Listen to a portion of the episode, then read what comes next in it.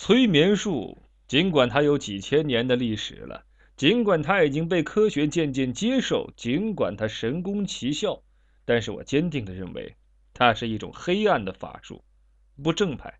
它利用了人类自身心理的弱点，把人变成了玩偶。说出来，你可别害怕，我呀，也会催眠术。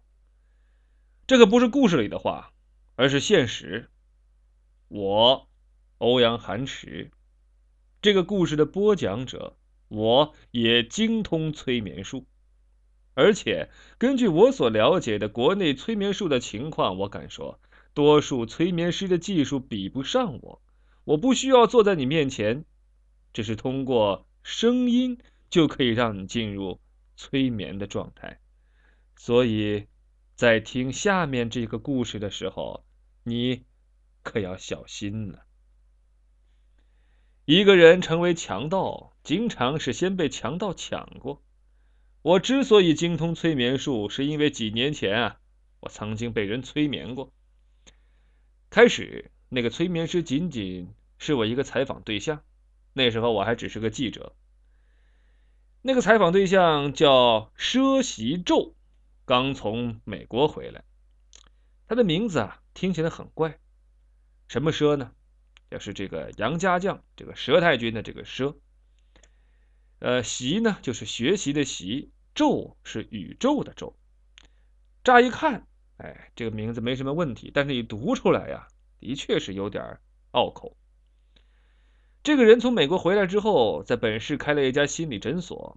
据说他利用催眠术解除了很多人的心理甚至生理疾病，所以啊，主编就安排我去采访。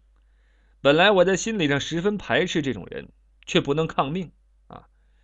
一个主播可以决定自己能够说什么，但是如果你做记者，可没办法决定自己能采什么。哎，很悲哀呀。那个诊所在一条很偏僻的巷子里，让人觉得有些鬼鬼祟祟的。我一步步走向他。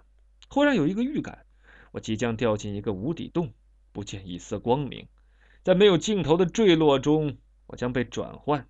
这种转换无法用语言描述。哈，举几个相近的例子啊，就比如说是真人变成照片，现实变成梦，木头变成火。那我为什么对催眠有这么深的恐惧呢？这只能借助弗洛伊德的精神分析法，在潜意识里寻找答案。而进入神秘的潜意识深层，唯一的办法就是催眠。于是，我钻进了一个怪圈。要清除对催眠术的惧怕，必须得进入被催眠状态。我走进了那栋二层小楼，里边的光线居然十分的明亮。有三个工作人员，都是男的，他们都穿着白大褂，戴着白口罩，我看不到他们的脸。他们正在工作，动作似乎都有些缓慢，说不准这也是某种企业文化的组成部分。佘习宙大约五十多岁，他坐在办公桌后面，笑盈盈的等着我。他的办公室在最高层。他不高也不矮，长相很普通，只是他的眼睛炯炯发光，好像一下就穿透了我的大脑。在这种目光的注视下，我的身上有些冷。这个感觉让我意识到，实际上我是一个受暗示性很强的人，也就是说。我可不是一个强大的人，而是一个像水草一样飘摆不定的人，一个像羊羔一样容易被俘获的人。我避开他的眼光，开始工作。我从背包里拿出摄像机，放在他面前，然后盯着摄像机的 record 键，对他说：“石老师，你讲一些催眠个案吧。”我可不想对他提什么问题，我没有问题。于是这次采访成了没有对话的采访。我只是听他讲了一堆故事。